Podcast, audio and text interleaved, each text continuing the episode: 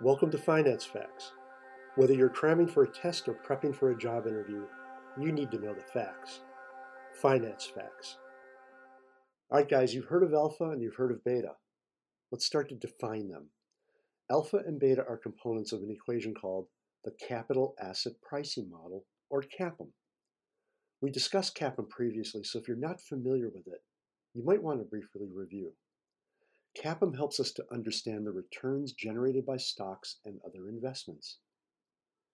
Beta measures the volatility of an asset compared to a benchmark. For example, the S&P 500 or the Dow.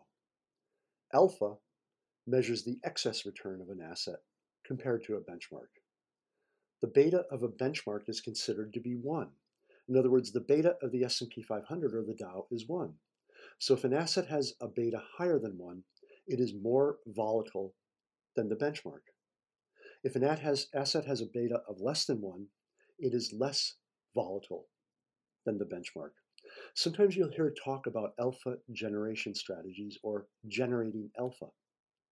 This means generating returns above the returns provided by the benchmark or the market as a whole. Thanks for listening to Finance Facts. My name is Dave Coker.